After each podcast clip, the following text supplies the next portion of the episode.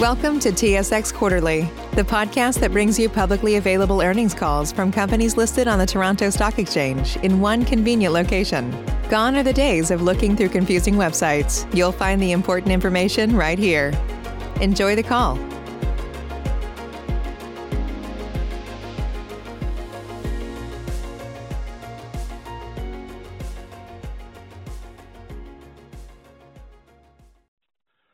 Good morning and welcome to WildBrain's Fiscal twenty twenty-one Second Quarter Earnings Call. All lines have been placed on mute to prevent any background noise. After the speaker's remarks, there will be a question and answer session. To ask a question during that time, please press star, then the number one on your telephone keypad. If you would like to withdraw your question, press the pound key.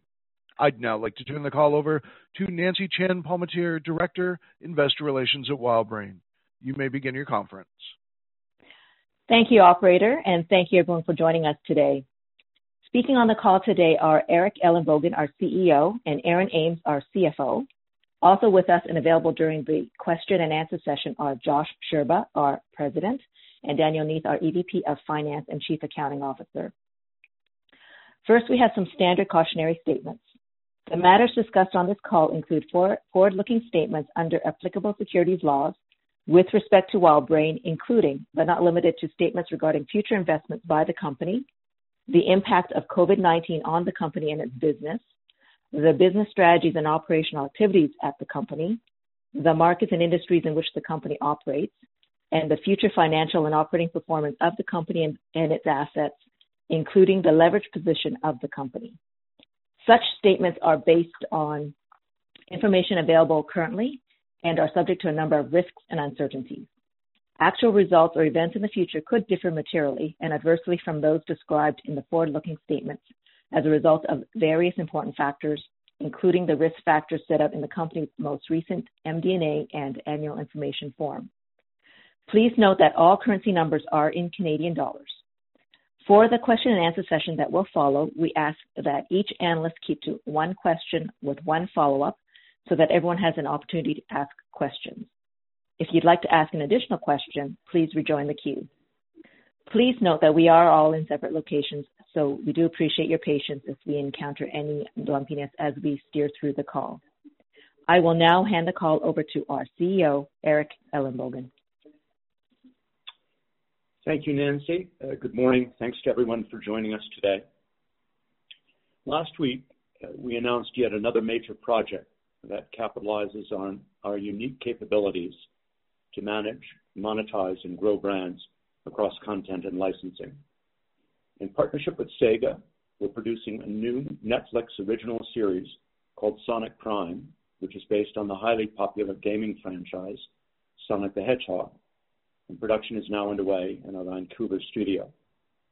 This is an incredibly meaningful deal for WildBrain. Like our Peanuts agreements with Apple, these multi-year exclusive Sonic contracts with Sega and Netflix add yet another premium project to our creative pipeline that translates into excellent visibility for contracted, high-quality earning streams for years to come. We're partners in a property that has tremendous momentum and massive consumer reach. Sonic the Hedgehog is one of the most popular entertainment brands in the world, and since its video game debut in nineteen ninety-one, over one point one four billion game units have been sold and downloaded. Only last year, the theatrical feature film Sonic the Hedgehog grossed three hundred twenty million U S dollars worldwide, and it broke through a major box office milestone to become the number one grossing video game movie of all time in North America. And given the success, a sequel to the feature is already in development from producers Sega Sammy and Paramount. And we expect that our new animated series will connect with and expand the enormous global fan base for all things Sonic. And I want to emphasize, this is not a service project for our studio. This is a true partnership, as WildBrain and Sega will share in production, distribution, and licensing revenues. We're honored to have this partnership with Sega and believe it speaks volumes about our capabilities in managing world-class brands. We've witnessed firsthand the enduring popularity of this brand from the strong and steady global demand for our library of legacy Sonic series, which comprises one hundred thirty-two half hours in the WildBrain library. We've also seen the strength of Sonic and consumer products, and we've seen that firsthand through our pre-existing licensing agency representation of Sonic across continental Europe. We expect that business to grow as we now layer on representation of Sonic Prime in that territory. This partnership is yet another example of where we get all the benefits of premium content production, delivering steady state, high quality, predictable earnings, plus the considerable upside potential across distribution, including on our own A V O D network and in consumer products licensing. As I said to you in our last call, we have a robust pipeline of premium content. Our Sonic announcement is just a preview of further coming attractions. And like Sonic, in coming quarters, we expect to be talking to you about other activations for properties from our deep library. One of my top goals when I joined this company was turning it into a premier creative force in kids and family entertainment. And a big part of that is diving into our library and surfacing evergreen brands that have strong potential to renew and reinvent for today's audience. We're making great strides on these goals. We're turning to account an asset base that we have to build franchises, which we expect will continue to improve the value of our library. This great new content drives further high-margin distribution and consumer product opportunities, opening up enormous option value across our business and our I P portfolio. Premium franchises command premium dollars across the entire value chain, and we believe top-flight creative, coupled with our unique capabilities to unlock and to exploit I P, will create a virtual flywheel of growth and value creation for years to come. Our unique capabilities in development, production, distribution, licensing, and audience delivery deployed against our own library are also drawing these premier partners.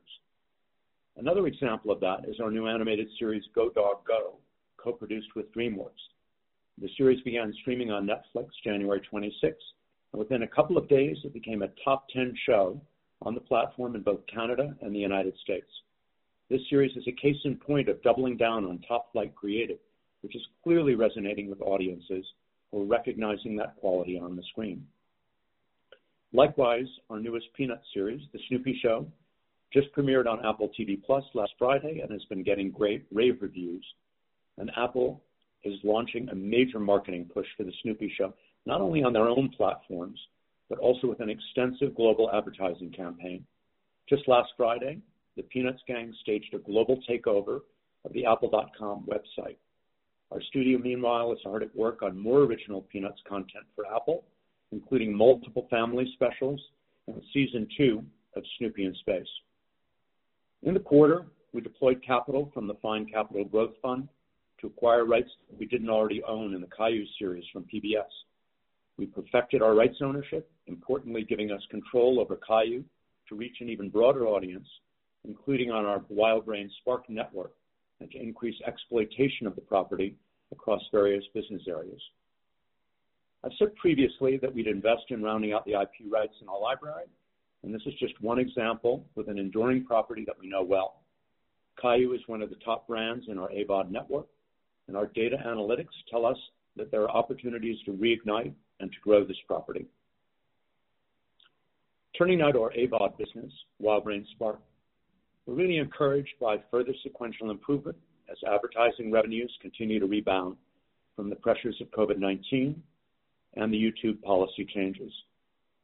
In the second quarter, twenty-one, revenue at WildBrain Spark improved sequentially by seventy-four percent from eight point nine million dollars in Q one twenty-one, reflecting the build-out of our proprietary data analytic tools, which are driving growth in multiple new revenue streams, including direct advertising sales on our own network, paid media and digital production fees, and some seasonality.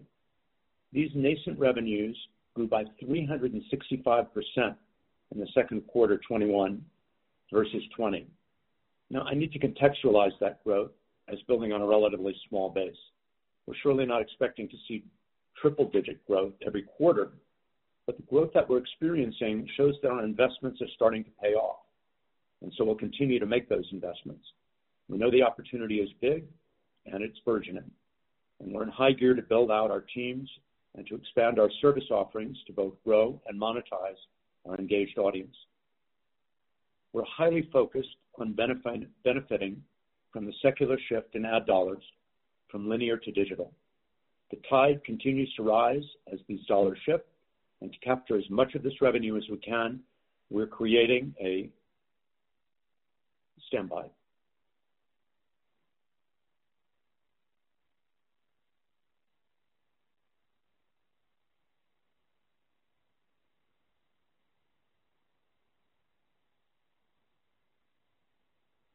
I'm sorry, technical difficulty. Um, so uh, further to that, our network offers advertisers an enormous scale, plus enormous breadth and a variety of safe content. We believe our competitive advantage lies at the intersection of this massive advertiser-friendly network and our pioneering capabilities in proprietary data analysis.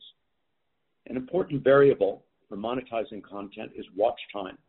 And that's a metric that tells us how much time people spend watching our content on YouTube. The more time people spend watching our content, the more ads we can serve. In Q two, for example, watch time increased fifteen percent versus Q two last fiscal to fifty-nine point seven billion minutes. Kids watching content on our platform spent six minutes and sixteen seconds on average per view, which was up twenty percent from Q two twenty twenty. And viewership remains strong at nine point five billion views in Q two twenty-one. Our direct ad sales efforts are benefiting from a shift in family viewing patterns to connected T Vs, which accelerated during the pandemic.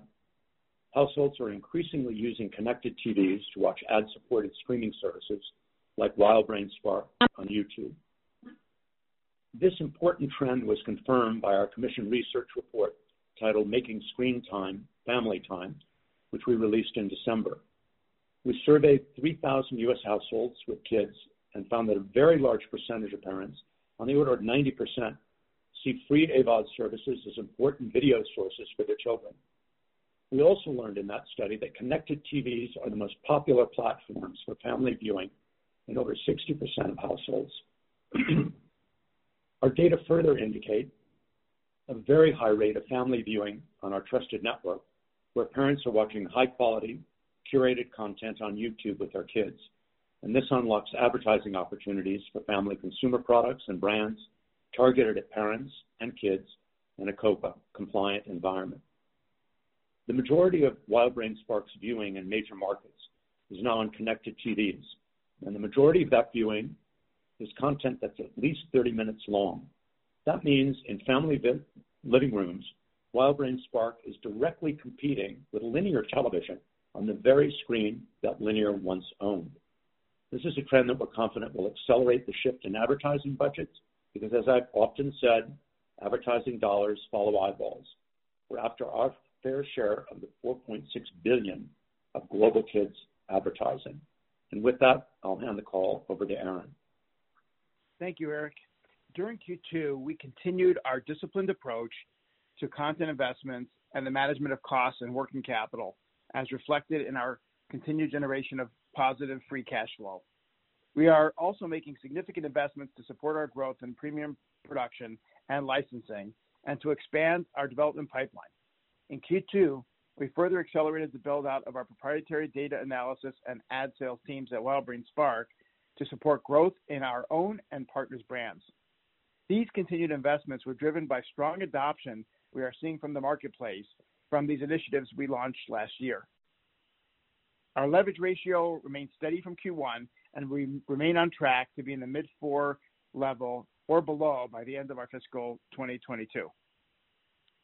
If you look at the last three years or so, the source of our deleveraging has primarily been from free cash flow generation or asset sales and, to a lesser extent, EBITDA growth. As you look out to next fiscal year and beyond, we expect EBITDA growth to take over as the principal driver in accelerating the deleveraging process, amplified by improving free cash flow generation. Turning now to our Q two results.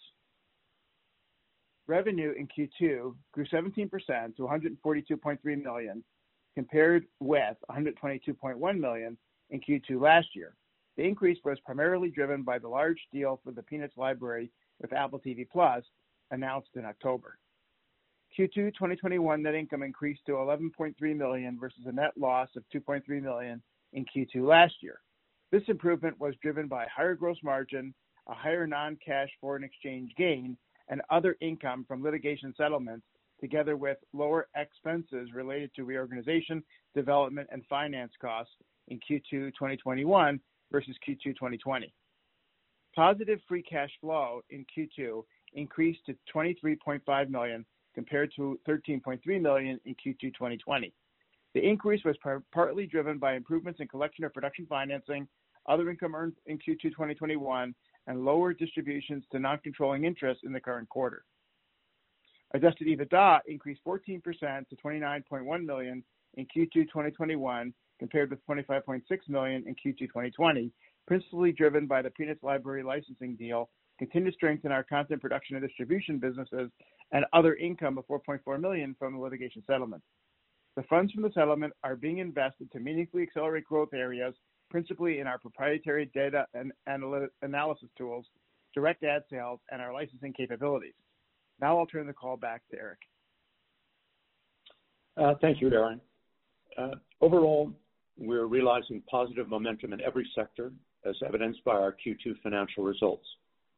We're delivering on, long, on our long-term strategy of, number one, creating premium kids content to grow key brands. Number two, monetizing our large audience on WildBrain Spark. And number three, improving our cash flow and balance sheet. And most importantly, we're striking meaningful deals supported by our three sixty degree strategy to grow our own I P and partner brands by leveraging the strength WildBrain has across development, production, distribution, licensing, and audience delivery. There are many more such deals to come, so as I've said on past calls, watch this space. Uh, finally, before opening the call to questions, I'd like to mention that we're looking at holding an analyst day this year, probably midsummer, early fall. Uh, I've now been with the company for eighteen months, and I could not be more confident about the huge opportunity before us. So I'd like to spend some time at Analyst Day to spell out the size and the scale of that opportunity, with more details to follow. So now uh, I'd welcome your questions. At this time, if you would like to ask a question over the phone lines, please press star, then the number one on your telephone keypad. To withdraw your question, press the pound key. Please stand by while we compile the Q and A roster. Your first question comes from the line of Aravinda Gela-Papathy, and I do apologize if I mispronounced that, from Canaccord Genuity. Your line is open. Good morning. Thanks for uh, taking my question, and congrats on the quarter. Um, I'll uh, start with my uh, main question and uh, have a follow-up. Uh, in terms of the um, the trends that you're seeing at uh, WildBrain Spark, obviously you're now lapping the impact of the YouTube uh, rule changes. Um, I was wondering if you can talk to sort of the shape of the recovery that you're starting to see and anticipate, and connected to that, obviously, the initial take um, initial takeaways from uh, the uh, development of the direct ad sales uh, initiative. I was wondering if you can expand a little bit on that. And then as my uh, follow-up, uh, with respect to the Sonic uh, the Hedgehog uh, uh, deal, can you talk to uh, sort of WildBrain's share of uh, merch revenues down the road? Um, is that something you can disclose or give us some general uh, indications of? Thanks. Okay, so um, let me uh, take your question about uh, direct ad sales and how those results are are, uh, are coming forward. Um, it's going quite well. Um, I think one of the things you pointed out, excuse me, is the change in, in uh, YouTube policy, which we've highlighted previously uh, for Made for Kids, which uh, which happened last uh, January. And um, uh, for those not familiar, uh, it basically um, uh, prohibited uh, kids uh, content providers from uh, collecting, or YouTube collecting, data on individual viewers, and therefore needing to move to a more contextual uh, advertising model, not dissimilar from uh, linear television. Um, so we we made uh, significant investments uh, this quarter in um, in direct ad sales, uh, which we believe will build uh, long-term value. And uh, those are the numbers that I highlighted uh, in uh, in my earlier remarks. Um, so uh, if, if I can share with you what advertisers are looking for, um, number one, incredible reach, and that's something that we have in abundance.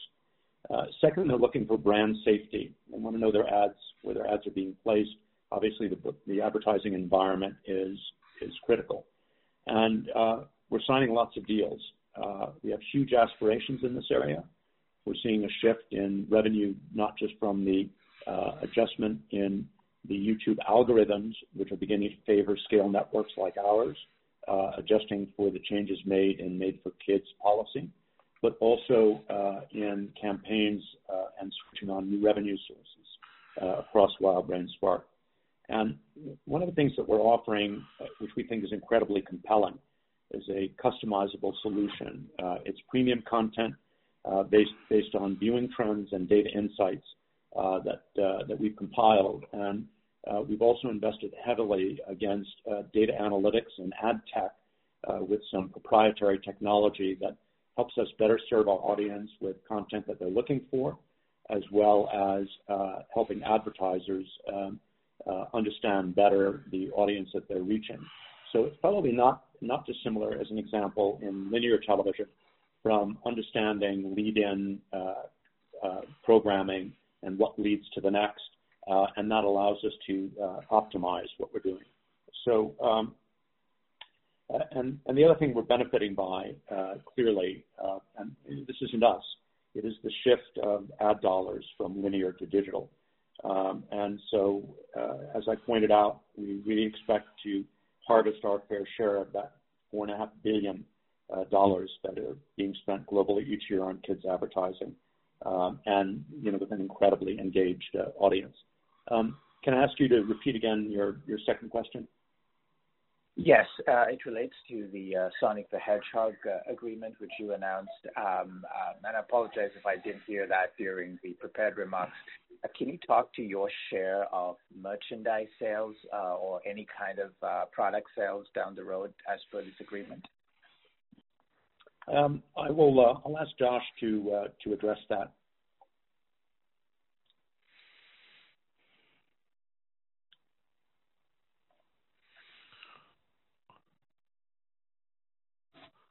I'm not sure that we hear Josh. Apologies. Can you hear me now? Um, all right, there we go. Sorry about that. Uh, hi, Aravinda. Um, so uh, certainly I would characterize this uh, this deal with Sega as truly as a partnership. Um, we're we're going to be sharing in all revenue sources uh, related to this I P outside of video games and the feature film. Um, so it begins with production and great creative, and we couldn't be more excited about the series. Uh, it is, uh, it's, it's truly a landmark series for us uh, in terms of creative scope and ambition. Uh, it, it, in every sense, will be a premium project. Uh, and then w- once we get it out into the world, we're, we're going to be managing exploitation outside of North America. So representation through our C P L G group, Um, as well as uh, utilizing uh, our WildBrain Spark division to ensure that we're that we're driving amplification of the brand and uh, and and ultimately ancillary revenues. So it, it really is a great example of our ability as a three sixty company to really wrap our arms around a brand, and we couldn't be more thrilled than to be doing it with Sega on Sonic. Great, thank you. I'll pass the line. Your next question comes from the line of Drew McReynolds from R B C. Your line is open. Yeah, thanks very much. Uh, good morning. Just a quick follow-up uh, on the Sega uh, partnership and relationship. Uh, either Josh or, or Eric, uh, you know, c- clearly under under the new management team here at WildBrain, we're kind of seeing um, better execution um, and certainly better execution on the premium side, and, and these aren't insignificant deals you're signing. Well, how, how did this partnership come about, if you could provide a little bit more granularity there. Um, and then I have a follow-up after that. Thank you. So, Drew, uh, thanks for your question. I'll let uh, Josh uh, talk to you about how the, uh, the partnership came about. But uh, one of the things I'd uh, point up, which is uh, which is somewhat axiomatic, is the scale of this deal is significant. Um, obviously, we had to provide a disclosure uh, as a consequence of materiality. So uh, you can uh, obviously uh, take away from that uh, how important the transaction uh, is for the company, and uh, that uh, we've struck a partnership deal. Uh, this is not uh, this is not service work, as I pointed out in my earlier remarks, uh, but rather a very extensive uh, relationship, building on a on a pre-existing relationship that um, our C P L G licensing group has had uh, across uh, E M E A. Uh, and I'll let Josh uh, talk to you about the genesis of the transaction. Yeah, so it's been, um, Drew, it's been, it's been a couple of years, really, that we've been cultivating this partnership with, with Sega and, and really taking a methodical approach to the creative and uh, and what we would do in a series related to, to Sonic uh, moving forward and, and finding the right partner, which ultimately was Netflix. So th- it's it's a process that, that certainly takes time, but but overall our our direction into premium, our the improvements we've made at our studio, um, they all really help our case in terms of uh, pr- proving ourselves to, to, to premium partners like Sega. Um, the other thing that I would highlight, and, and I, I, uh, Eric mentioned a little bit in his script, but um, the, the tremendous momentum Sonic has as a brand right now. Uh, the feature film last year did incredibly well. Uh, there, there are, there's a multitude of plans in the coming years around the brand, including the second feature, and then ultimately it's going to culminate in this this uh, premium series on Netflix. So, you know, sometimes when we're when we're working on brands, it's it's a full reboot, and you're you're trying to kind of get momentum started. In this case, we're we're uh, we're really standing on on on the shoulders of some tremendous momentum that's already been built, and so why we couldn't be more excited to be partnered here.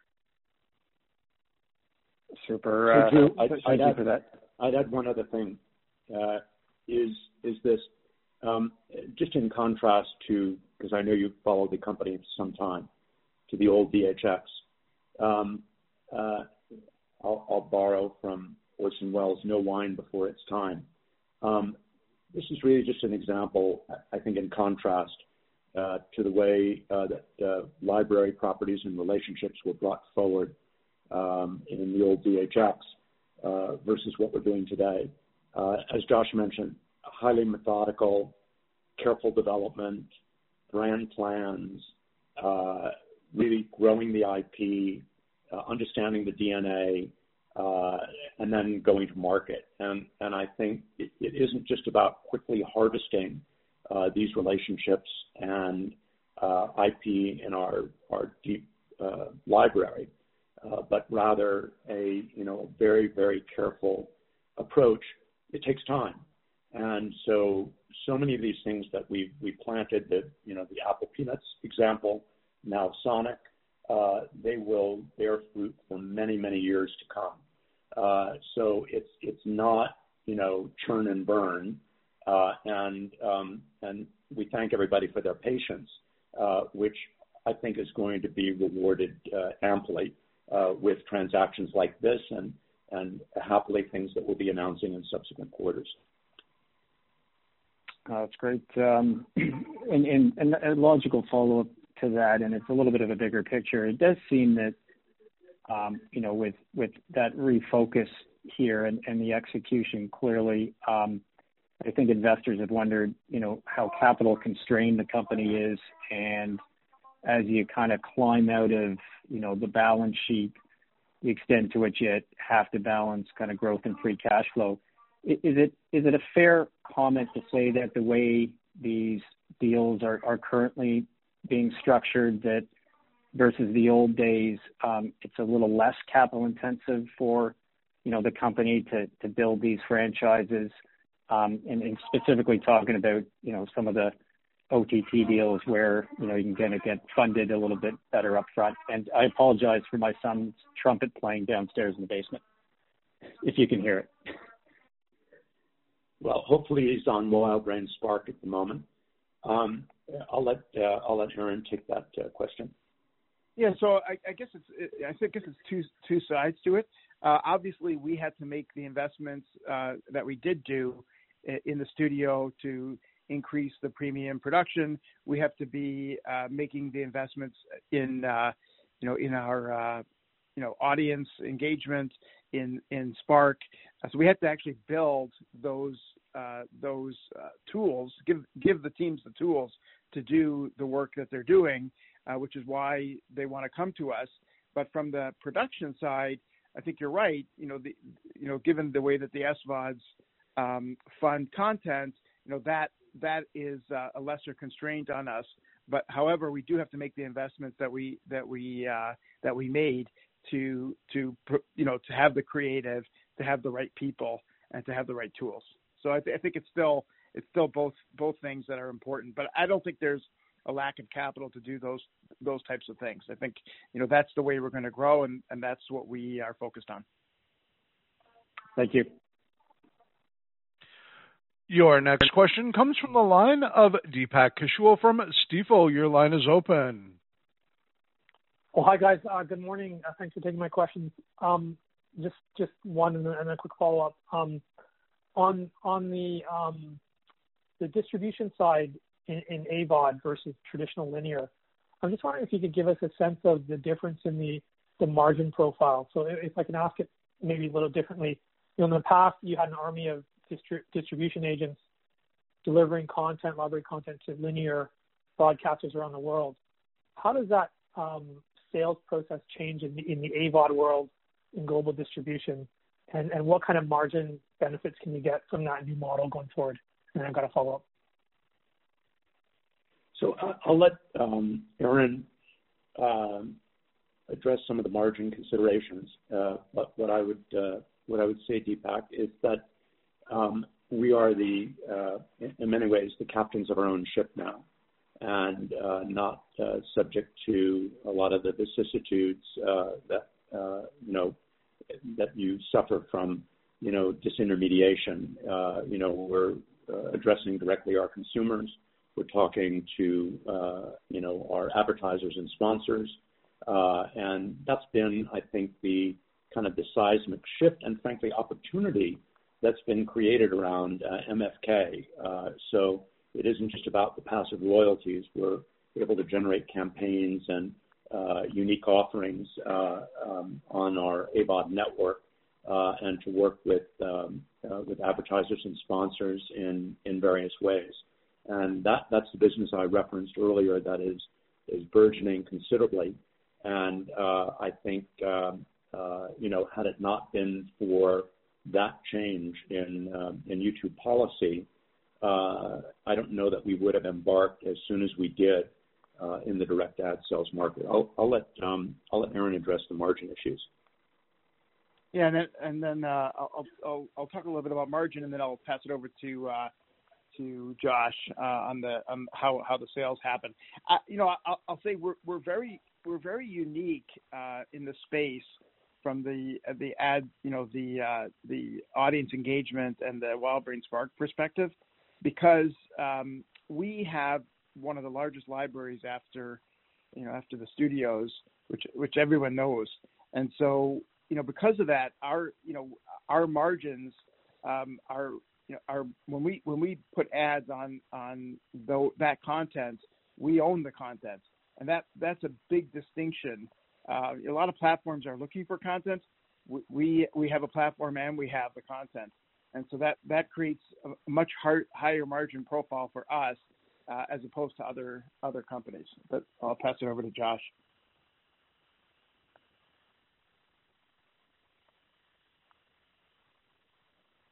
He's on, Josh, on mute.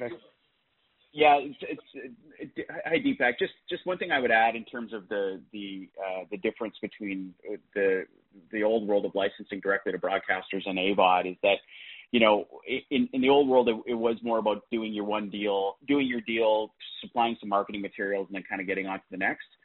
When it relates to A VOD, and, and obviously WildBrain Spark is its own thing and talking about our emphasis on YouTube, but on the other A VOD platforms, it is more of an ongoing partner management. So it's it's seeing how our content's performing, uh, working with them to to make adjustments to to potentially help it grow. And w- one of the areas that we've actually been um, using uh, across our company, uh, some of the uh, some, some of the strengths we have is in is in content curation, uh, and which actually comes from our television group, you know, who've who who have decades of experience of, of knowing what content's going to fit best together, and we tap into that expertise to help work with these various A VOD platforms who are often new to kids' content, uh, and and really giving them more of a tailored offer. So it, it, it is different from the old world, but we, we actually have a lot of advantages in that space given our different businesses we're in. That's very helpful. Thanks, guys. And then just a follow-up to that, you know, you mentioned other platforms briefly there. Um, when we think about beyond YouTube, platforms like TikTok, Instagram, Facebook, um, I assume you have plans for, for, for diversification into broader platforms. What can what can we expect in the next twelve months or eighteen months regarding that size relative to the YouTube footprint? Um, uh, Deepak, we're we're pursuing uh, a you know always on strategy with our content, and so uh, you know not that we drop a press release uh, every week as we strike these new network deals with Samsung and some of the other uh, surprising uh, networks um, that uh, that have popped up, and and we're seeing you know. all kinds of new spigots turning on uh, for uh, for revenue, um, but um, we're basically we're going to be everywhere, and uh, you'll begin to see, as an example, uh, WildBrain uh, channels uh, popping up uh, really across the spectrum. Uh, one of the things that we're learning, and it's a, for us an R and D process, uh, particularly with our proprietary content, is uh, the ability, uh, for example, to launch a Teletubbies channel uh, and uh, sort of see what the audience attraction of, of that may be, or uh, specialized channels of a mix of our product.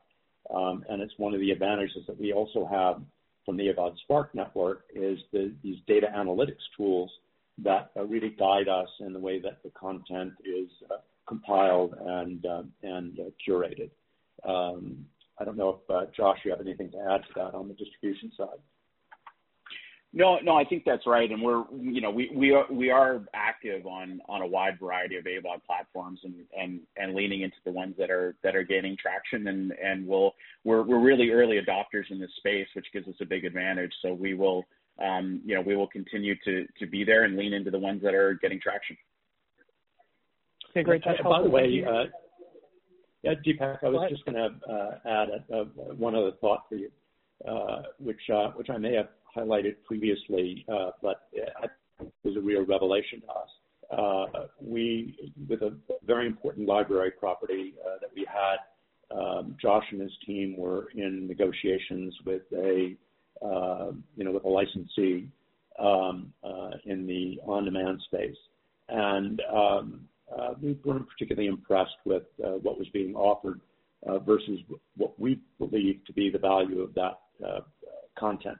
And instead, uh, we went to a rev share model uh, in the A VOD space.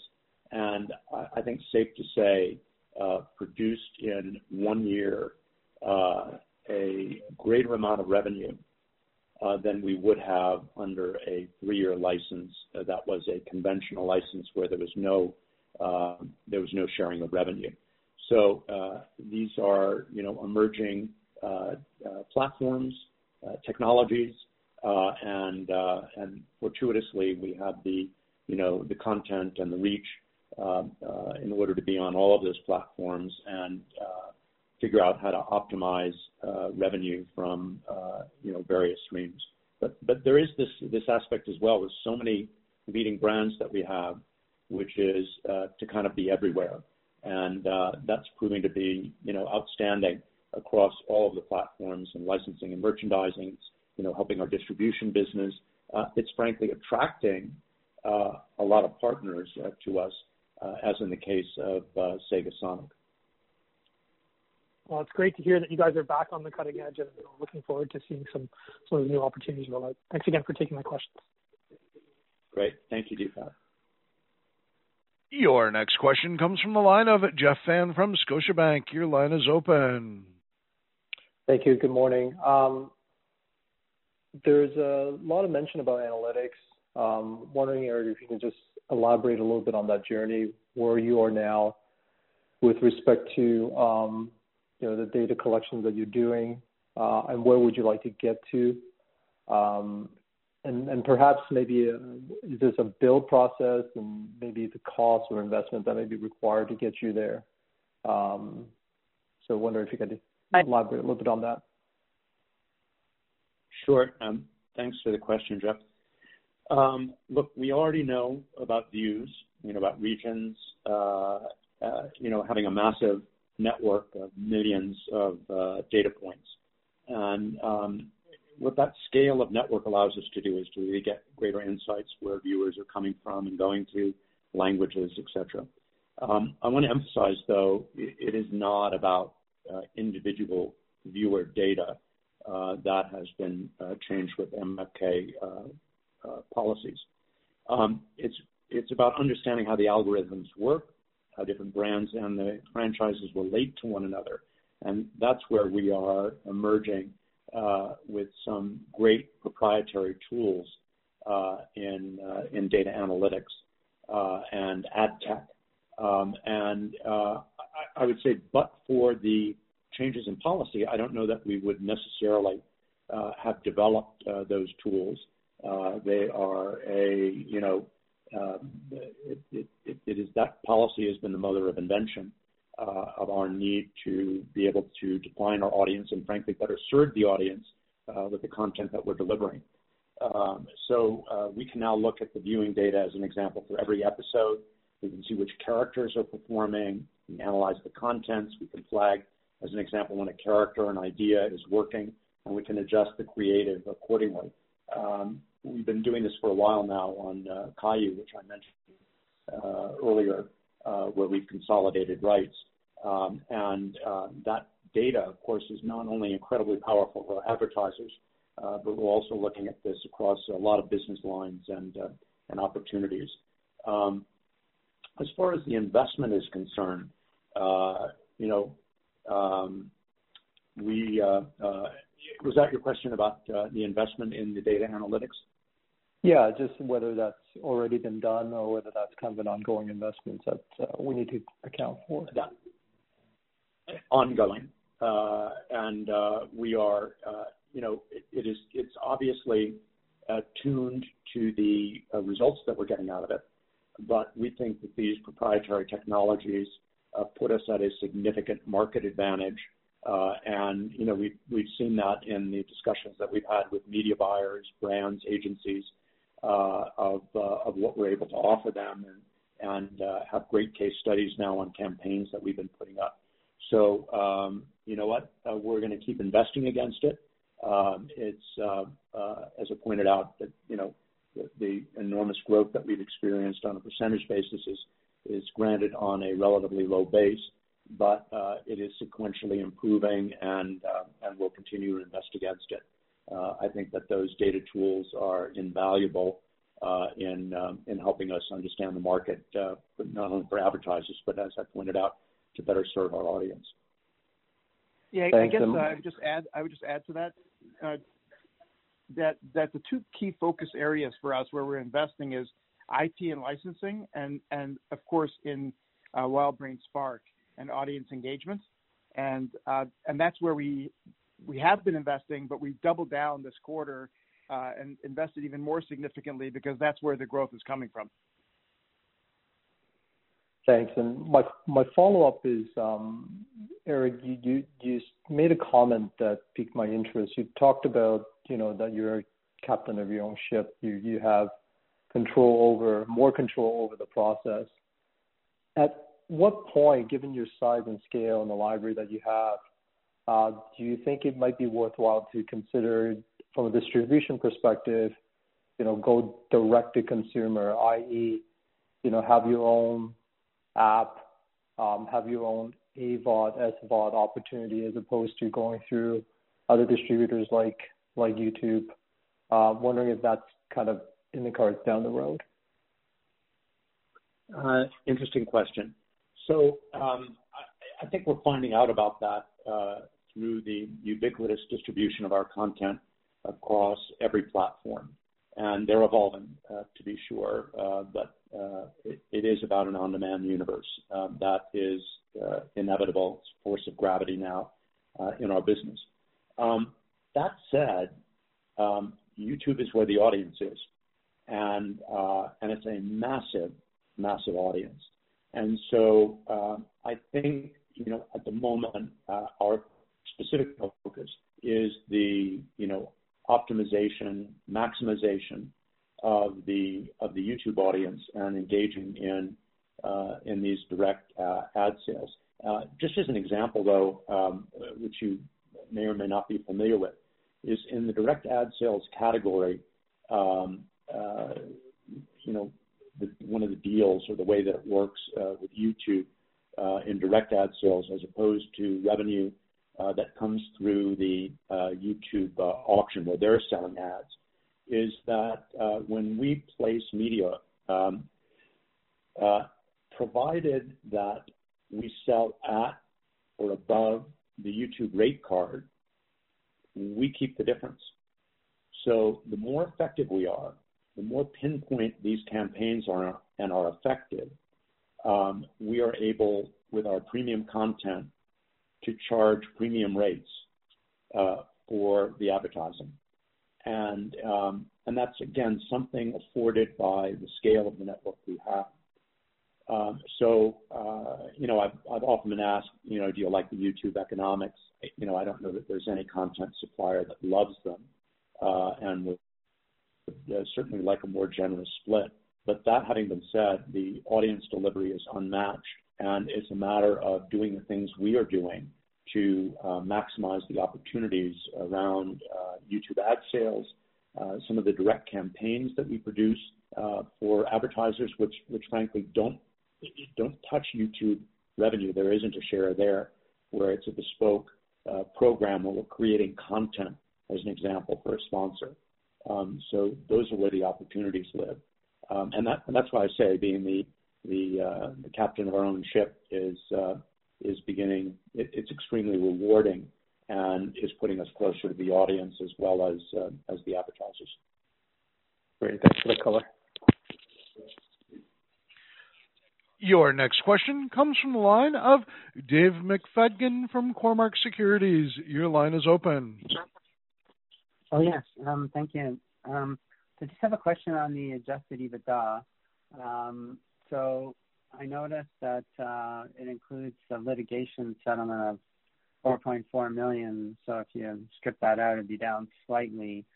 Um, so obviously the Peanuts deal is in here, and that would be obviously uh, additive. So it seems like the other revenue, uh, for some reason, has a much lower margin on it this quarter.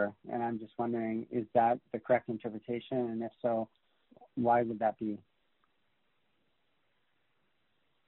Sorry, uh, uh, Dave, it's Aaron here. I, can, um, can you just explain your question a little further? I'm not sure I fully understand it.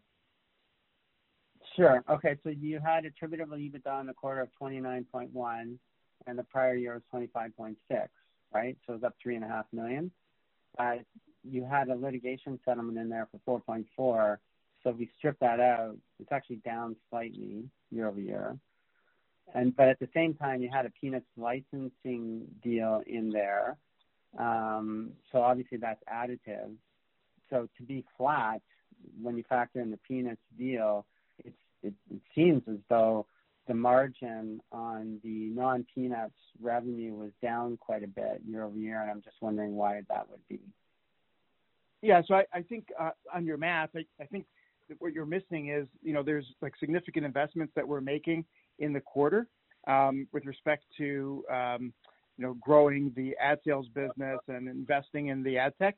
And so I think, uh, you know, we, we can go through that offline, but um, I think you're missing part of the other, um, you know, the other uh, things that, that happened in the quarter. So.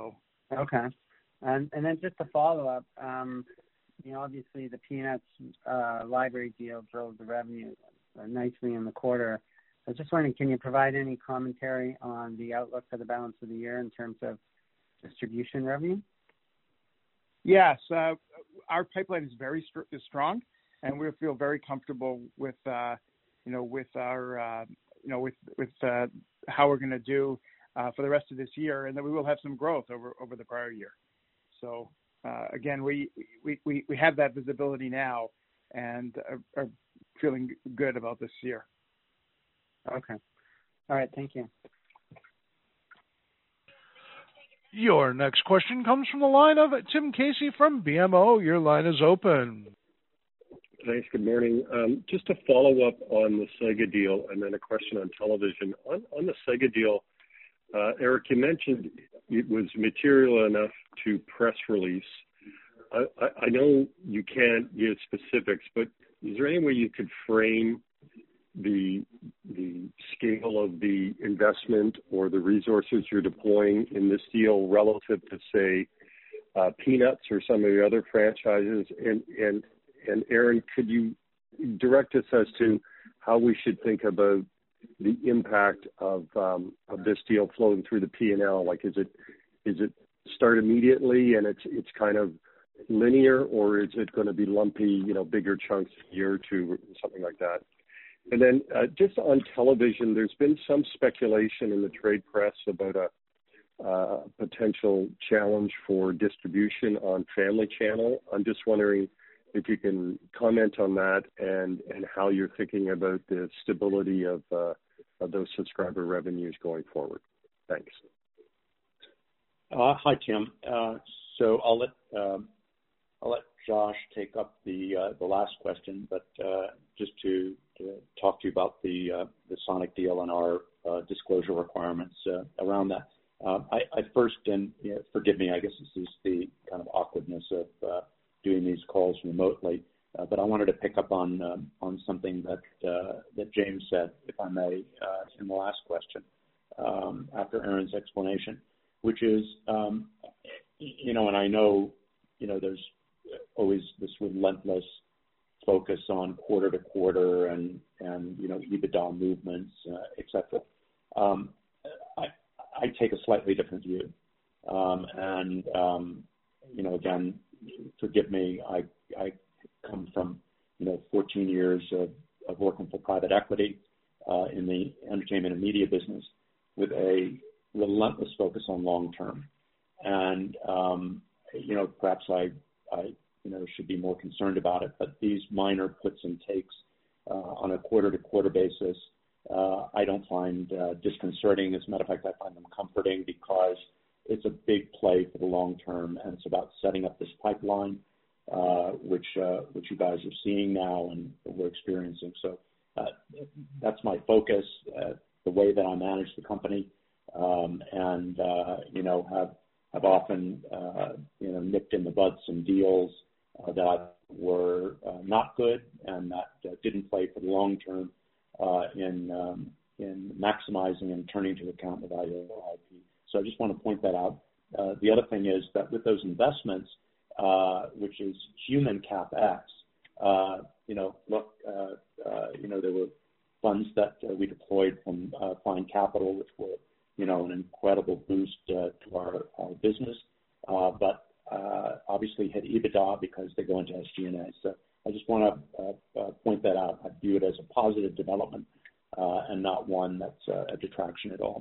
Um, on the on the EBITDA side, uh, for you know and what that looks like on uh, on Sonic, we just executed the deal. Uh, we're in production. Uh, we're ramping up, uh, and um, you know I would say that the largest impact from studio uh, is to be expected in the next fiscal year. Uh, consumer products will follow, I would say, in fiscal twenty-three uh, after the rollout of the new series. But the other thing that we always see in this case, because of the uh, likely uh, Paramount uh, Sega Sammy movie uh, coming through the pipeline, uh, is a lot of interest uh, at uh, at retail and among licensees. Uh, you know, and it's uh, uh, you know drip drip, and then it's a flood. Uh, so our our focus is about sustainability, um, and um, you know that's the case not only for um, uh, for Sonic, but uh, across all of our I P. Um, I know you had a question in the middle of that as well. If I could ask you to repeat that, and then uh, Josh can talk to you about the uh, the T V business. Uh, I, I, it was more just if you could um, offer any um, perspective on, on how big the Sonic deal is to the company, maybe relative to some of your other major initiatives. I, I think in, in terms of scaling, uh, what I can say is uh, probably uh, the you know uh, the biggest single uh, transaction to come through the studio. Uh, and uh, one of the things that we're excited about is it's a uh, you know C G three D uh, uh, series, and uh, you know that helps uh, build the capability that we've already uh, developed in the studio, and really augments our efforts around uh, that uh, that technology and format animation. Um, I don't know if Josh, you want to add anything to that as well as the T V question. Yeah, no, I think that's that's it uh, as it relates to Sonic. And wow, it's a miracle. I actually wasn't on mute as I began to speak here. Um, uh, I, no, I think I think you, you hit the nail on the head there in terms of scale uh, of the project. It is the largest C G um, series that we'll have, that we've ever taken on in the studio.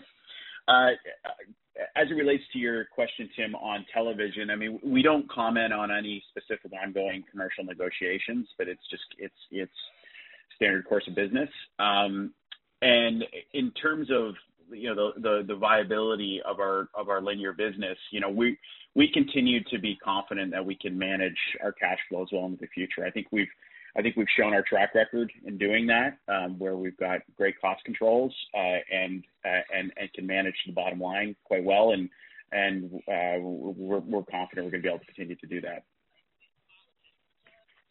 Thank you. Hey Tim, uh, one more thing, which is uh, just to uh, you know line it up.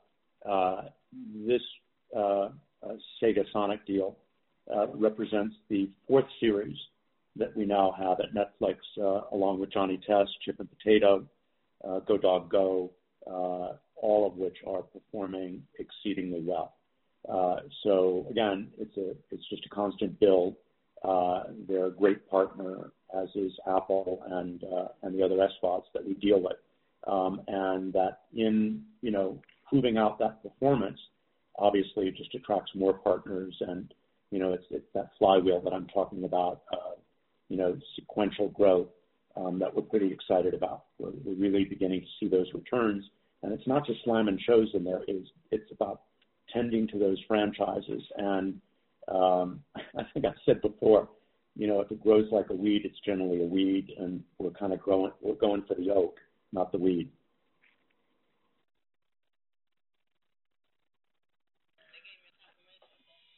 Your final question comes from the line of Adam Shine from National Bank Financial. Your line is open.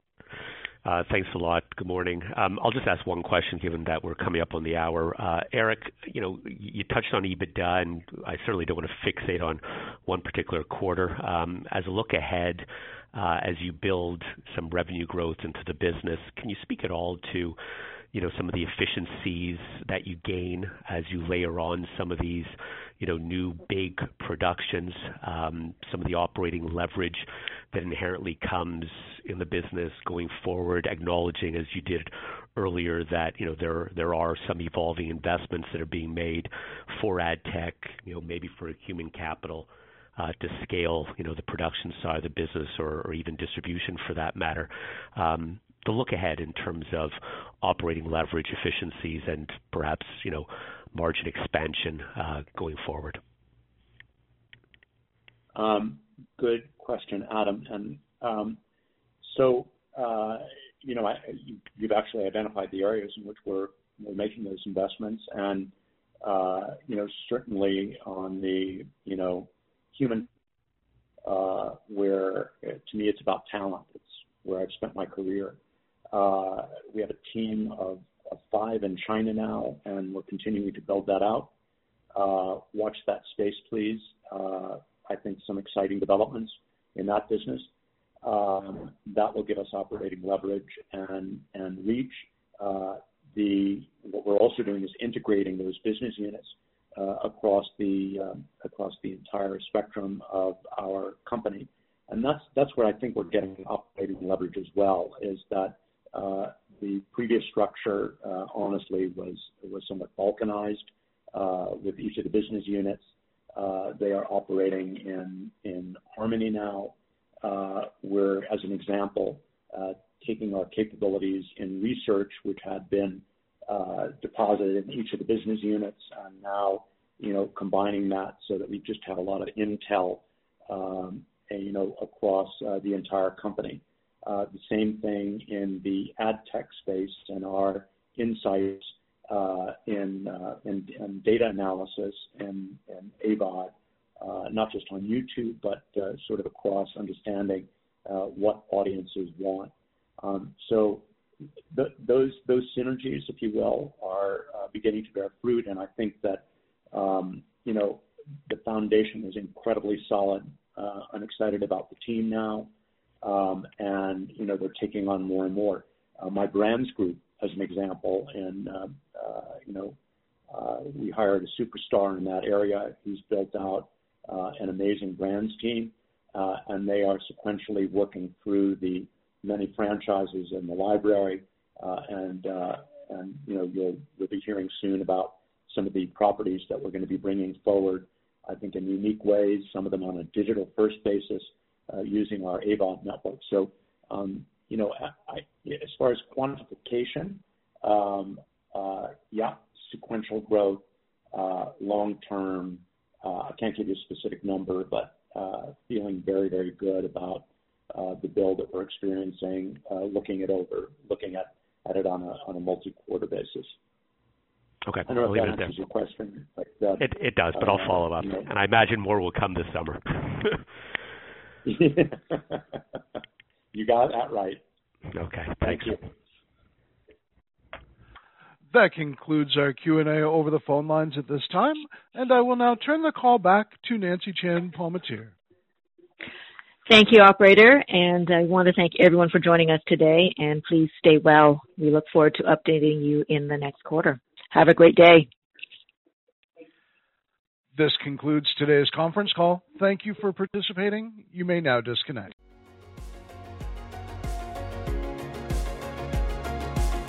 Thank you for listening to T S X Quarterly. If you enjoyed the cast, remember to leave a good rating. And remember, for any additional inquiries, please consult the company's investor relations section on their website. See you next time.